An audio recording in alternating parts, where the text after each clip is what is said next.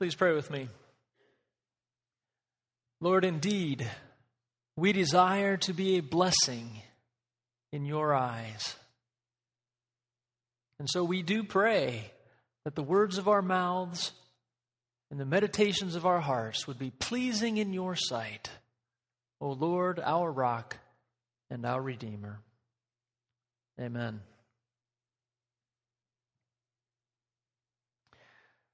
This Friday, Independence Day, 232 years ago, our founders signed the Declaration of Independence and declared this country free from the control of Great Britain.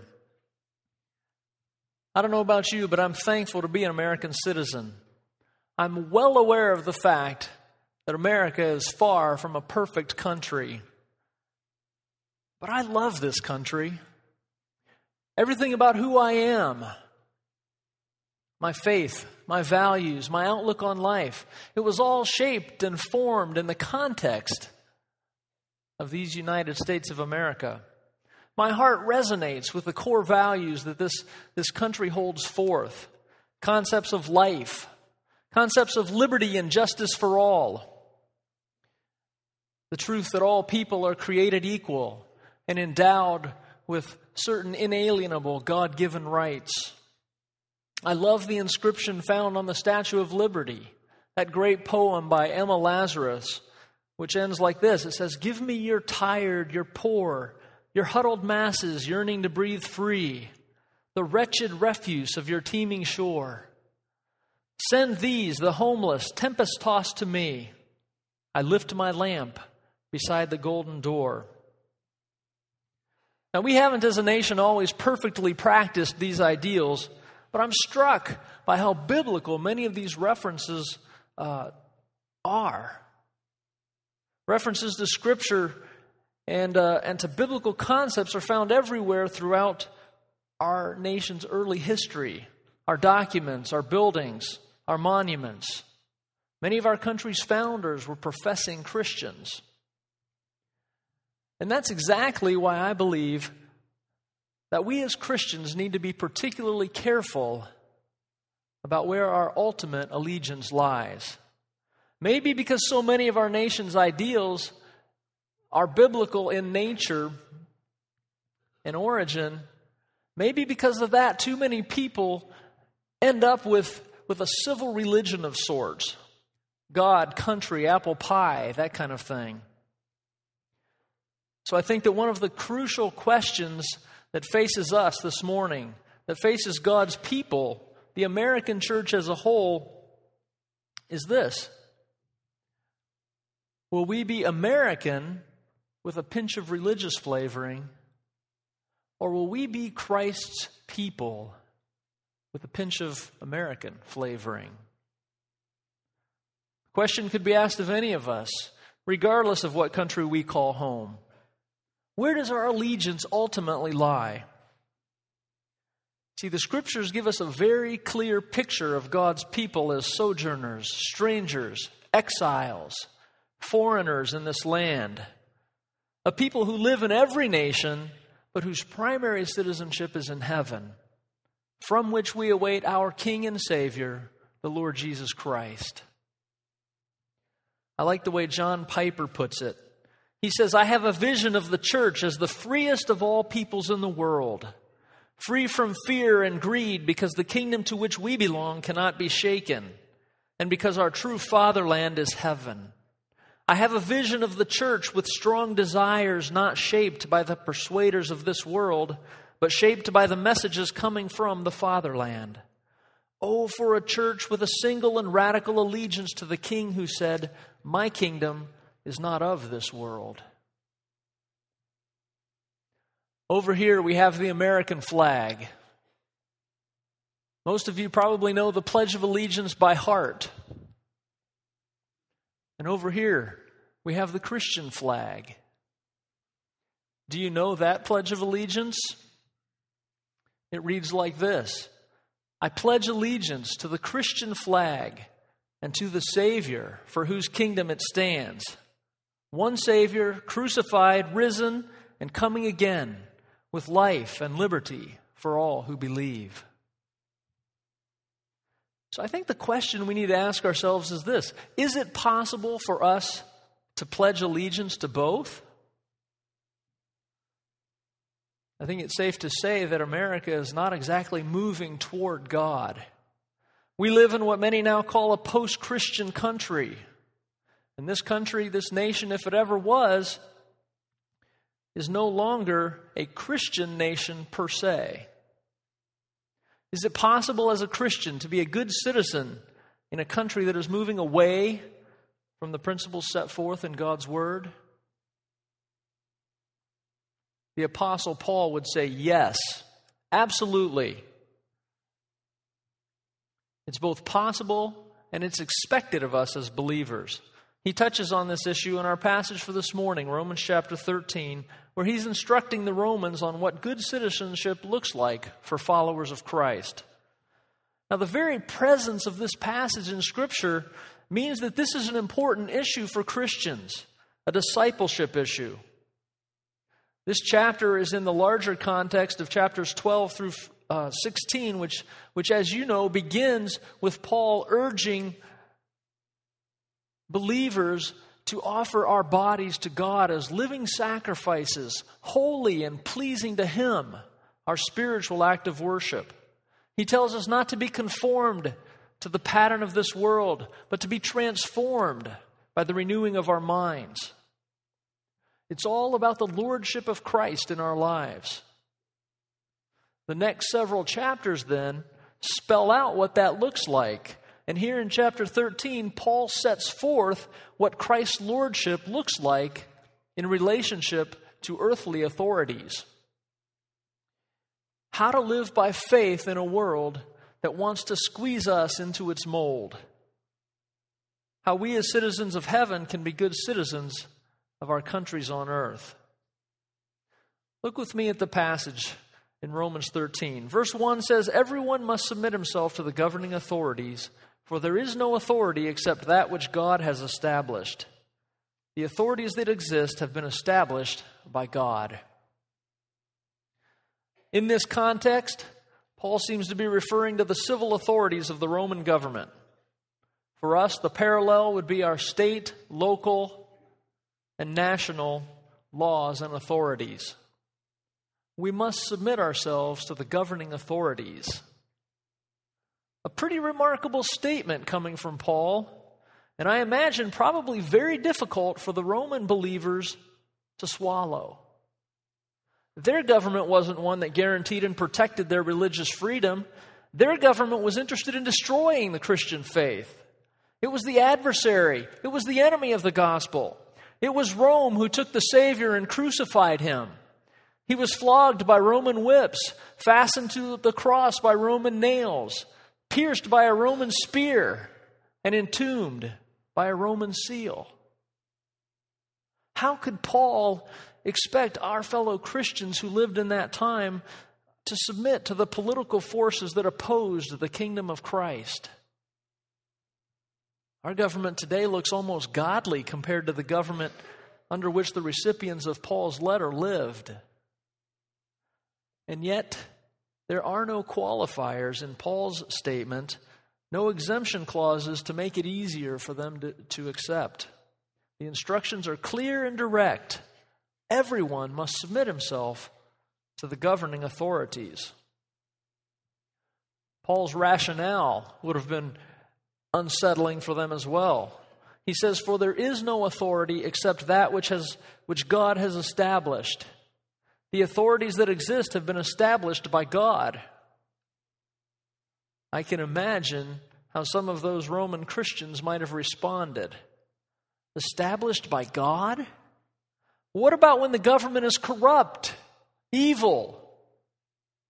What about when the government is going completely against the law of God? Are we required to obey it then? The Christians Paul was writing to were increasingly being forced to wrestle with where their ultimate allegiance needed to be. It's easy enough to say that, that believers should obey God and country when the, when the laws of the land don't contradict the laws of God. But for these Roman Christians, this was increasingly more difficult, and it's possible that there were some who suggested, maybe even openly advocated, defiance of Roman authority in the name of allegiance to Christ. It's also possible that some advocated another view, one that's actually pretty popular in our culture today. If we just keep quiet, if we just keep our faith to ourselves and don't talk about Christ, maybe we can avoid trouble. Uh, these questions and this dilemma, this has come up in our culture a few times. And I think it's probably going to, I think we're probably going to have to wrestle with it more in the future. It seems to me that the, the gap between the church and the culture is, is widening here in America as the culture continues to pull away from its Judeo Christian moorings. I think the day is coming when when we as believers will have to choose more definitively just where our ultimate allegiance lies. This brings up the question then of civil disobedience. Is civil disobedience ever appropriate? Again, this is a lordship issue, and we have to look at the overall witness of Scripture to answer this question. There are several instances of civil disobedience in the scriptures, some of which God not only allows, but actually praises. Exodus 1 records for us one such instance. The Hebrew midwives, because they feared God, refused Pharaoh's command to kill all the baby boys born to the Israelites. The scripture tells us that God was kind to the midwives, and because they feared God, he gave them families of their own. The book of Daniel records two instances of civil disobedience. Shadrach, Meshach, and Abednego were thrown into the fiery furnace when they refused to obey the king's edict to bow down and worship the image he had created. We find that in chapter 3. God saved them from the fire and put his stamp of approval on that act of civil disobedience. A few chapters later, in chapter 6, we see Daniel, who continued to pray to the Lord faithfully even after the king established the edict that for 30 days no one could pray to any god or man other than the king. Daniel defied that. He was thrown into the lion's den for defying that order. But God showed his approval of this act of civil disobedience by rescuing him from the lions. In the New Testament book of Acts, when Peter and John were arrested by the Jewish authorities and told not to speak or teach in the name of Jesus, they answered, Judge for yourselves whether it is right in God's sight to obey you rather than God. For we cannot help speaking about what we have seen and heard. These instances and others like them make it difficult to conclude that Paul had in mind blind obedience regardless of the circumstances. The principles used to decide when submission to authority is appropriate are complex, and they're difficult to apply to every person in every case. Bud Bence, in his commentary on Romans, concludes, concludes several things. He concludes that God has ordained human government as means of restraining evil and promoting the good. Individual governments are an expression of God's plan and to the degree they advance the good of humanity, they are to be respected and obeyed. Christians must maintain final allegiance to God. When the specific commands of God contravene the laws of government, Christians must obey God while still maintaining a respect for the unrighteous government that rules them. Now, this does not mean that, that as Christians we'll be immune to the to punishment by the civil authorities. If our allegiance to God requires disobedience to civil authorities, we have to be prepared to face whatever consequences that may bring. John Piper is correct in saying that as Christians, we must submit to Christ alone as King, and whatever other submission to humans we render, to do it within the limits of the Lordship of Christ and always for the sake of His glory. So we are to submit to the governing authorities within the limits of the lordship of Christ. Paul certainly could not endorse all of the actions of the Roman government, but he placed himself under its authority anyway. For example, we read in Acts that, that he spoke with respect to the rulers during his trial. He recognized the authority of his jailer even when escape from prison might have been possible in Acts 16. And he never spoke in negative terms of the soldiers who guarded him in Rome. In as much as it was possible, Paul chose to submit to the governing authorities, and he instructs us to do the same. The authorities in our governments, local, state, and national, have been established by God, and we must submit to them.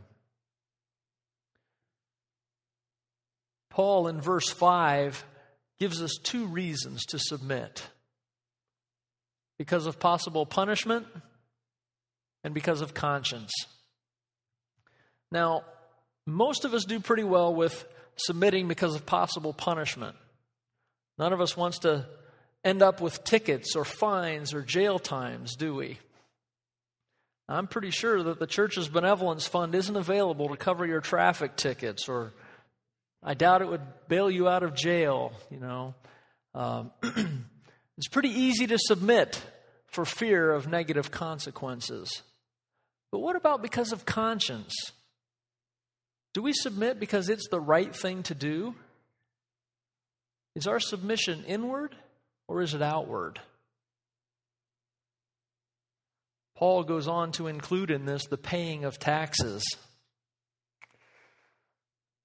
it's probably pretty safe to assume that uh, most of us aren't big fans of taxes. Most of us aren't eager to give away our income to the government.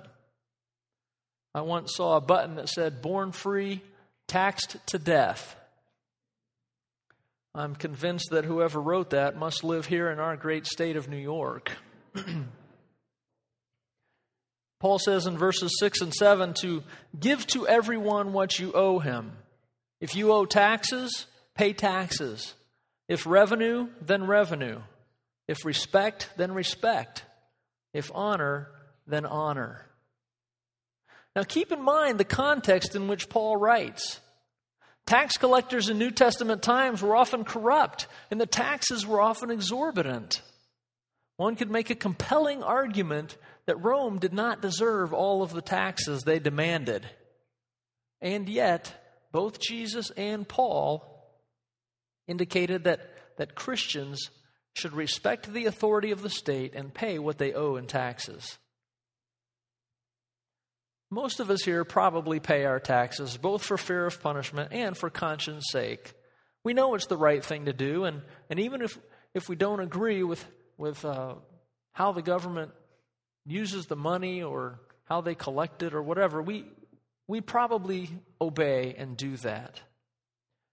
But I'm more intrigued with the last part of these verses paying what we owe in respect and in honor.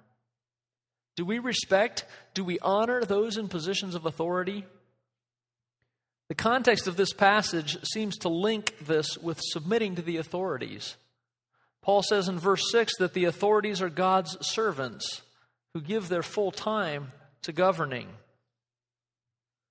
That meant that Paul was asking Roman Christians to respect and honor authorities in a government that was often hostile to them, hostile to God. I wonder what that looks like for us today. Our tendency, I'm afraid, is to badmouth those in office whose views differ from ours. I'm certainly all for political discussion and debate. I think that's a healthy thing. But I know that we tend to make our political views very personal. It seems to me that all too often, instead of respecting and honoring those in positions of authority with whom we disagree, we disdain them, we belittle them, we assign them sinister motives, denounce them as evil. I've heard Christians say some very nasty things about President Bush, declaring him to be an idiot, an imbecile, a warmonger, out of touch with reality, and taking this country on a path toward destruction. I've also heard Christians bad mouthing the presidential candidates this year, most notably Senators McCain, Clinton, and Obama. You know, I have to say, I'm, I'm honestly surprised and saddened by the venom that I have heard on occasion from otherwise godly people when it comes to their views of those in political office. Ralph Waldo Emerson said, People seem not to realize that their opinion of the world is also a confession of character. I challenge you, I challenge us to determine now to truly respect and honor those running for office, those in office, and speak of them accordingly. We, don't, we, we certainly don't have to agree with any politician's particular views or policies. That's one of the beautiful things about this country. But let's not forget that these are people that are created in the image of God, and He loves them. And the scriptures tell us that He is the one who has placed them in their positions of authority. Whether you support Senator McCain, Senator Obama, or another candidate, we should give all the candidates the respect and honor they deserve as civil servants. Do we pay what we owe to those in government? Do we respect those in authority? Do we honor them? Paul's charge to submit to the governing authorities goes beyond just civil government officials. It applies to other authorities as well. You see, Paul chooses to associate all authority with God. He says there is no authority except that which, has, which God has established. The authorities that exist have been established by God. Bud Bence again says while the passage here speaks directly of political power, Paul will appeal for the same attitude of submission when the authority is spousal, parental, social, or ecclesiastical. Paul's appeal to submit to one another out of reverence for Christ is not an appeal for believers to be doormats of society, but is rather a solid recognition of the value of respecting and using authority for the good of the whole. Do we willingly submit to those in authority over us? our bosses, our supervisors, our parents, our principals. You see, our attitude and response to civil and governmental authority may reflect our attitude toward any authority in general. And I fear that there are many, even in the church, whose attitude toward authority in general is one of rebellion. Pride is the root of rebellion and rebellion resents authority. A rebellious heart is never a submissive heart. It may be a compliant heart, but it is never a submissive heart. A person with a compliant heart obeys for fear of punishment or from some other motive, but resents the authority that it is obeying. A person with a submissive heart, on the other hand, obeys willingly out of love knowing that it pleases the Lord and is the right thing to do. A person with a submissive heart realizes his or her continual debt to love one another. As Paul says in verse 8, whoever loves has fulfilled the law. And so a person with a submissive heart, one that seeks to fulfill the law through love, will not only comply with authority, but will honor and respect authority as well. Who are the authorities in your lives? Do you have a submissive, willing heart toward them, or do you resent their authority? Apart from our submission to the Lordship of Christ and the working of the Holy Spirit in our lives, we all bend toward rebellion and resentment of authority, whether government or other authorities in our lives. This is a lordship issue. We are called to submit to those in authority over us, both government rulers and others with responsibility over us. Paul would say that good citizenship of heaven and of earth requires it. So the question for us is where does our allegiance ultimately lie? C.S. Lewis said if you read history, you will find that the Christians who did most for the present world were precisely those who thought most of the next. As long as we live in this fallen world, we need to do our best to live with integrity as citizens of our earthly nation. We have much to say to our culture and to our world. An easy task? Not always. There are certainly things in our society which define us in this world as Americans and which influence us daily, but which are incompatible with the life of Christ and with the cross. It's possible that a time will come when we'll be forced to disobey the civil authorities for Christ's sake. We never know.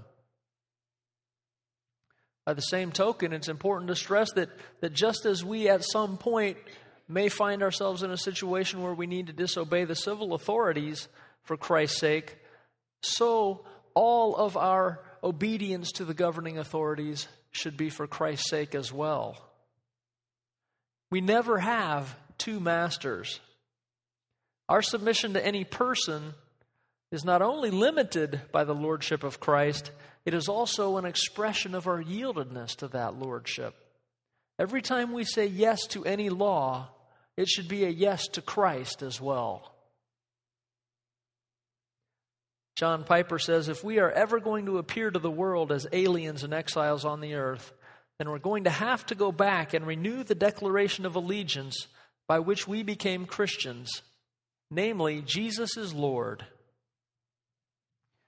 to declare Jesus is Lord and to renew our pledge of allegiance to Him requires a submissive heart. One that realizes that the debt of love Paul talks about here in verse 8 is a debt that can never be fully repaid. This debt of love calls us to honor and respect authority and each other and to daily clothe ourselves with the Lord Jesus Christ. You know, it's a wonderful thing to be a part of this great nation. But how much greater still to be a citizen of the kingdom of heaven? And so we can confidently and expectantly say with the early church, Jesus is Lord. Come, Lord Jesus. Well, let's pray together. Father, we thank you that you are sovereign and that you govern the affairs of our world with truth and justice and mercy. Lord, we look at our world and we see brokenness and we see injustice and we see pain and suffering and sorrow. And yet we know that you are in control and that one day there will be justice. We thank you for this country that we live in. I pray that you would enable us through the power of your Spirit at work to live as good citizens of the United States of America or good citizens of whatever country we call home. I pray that you would give us wisdom and discernment Give us submissive hearts. First of all, submissive to you. And out of that submission to you, submissive to the authorities over us. And we'll give you thanks. In Jesus' name, amen.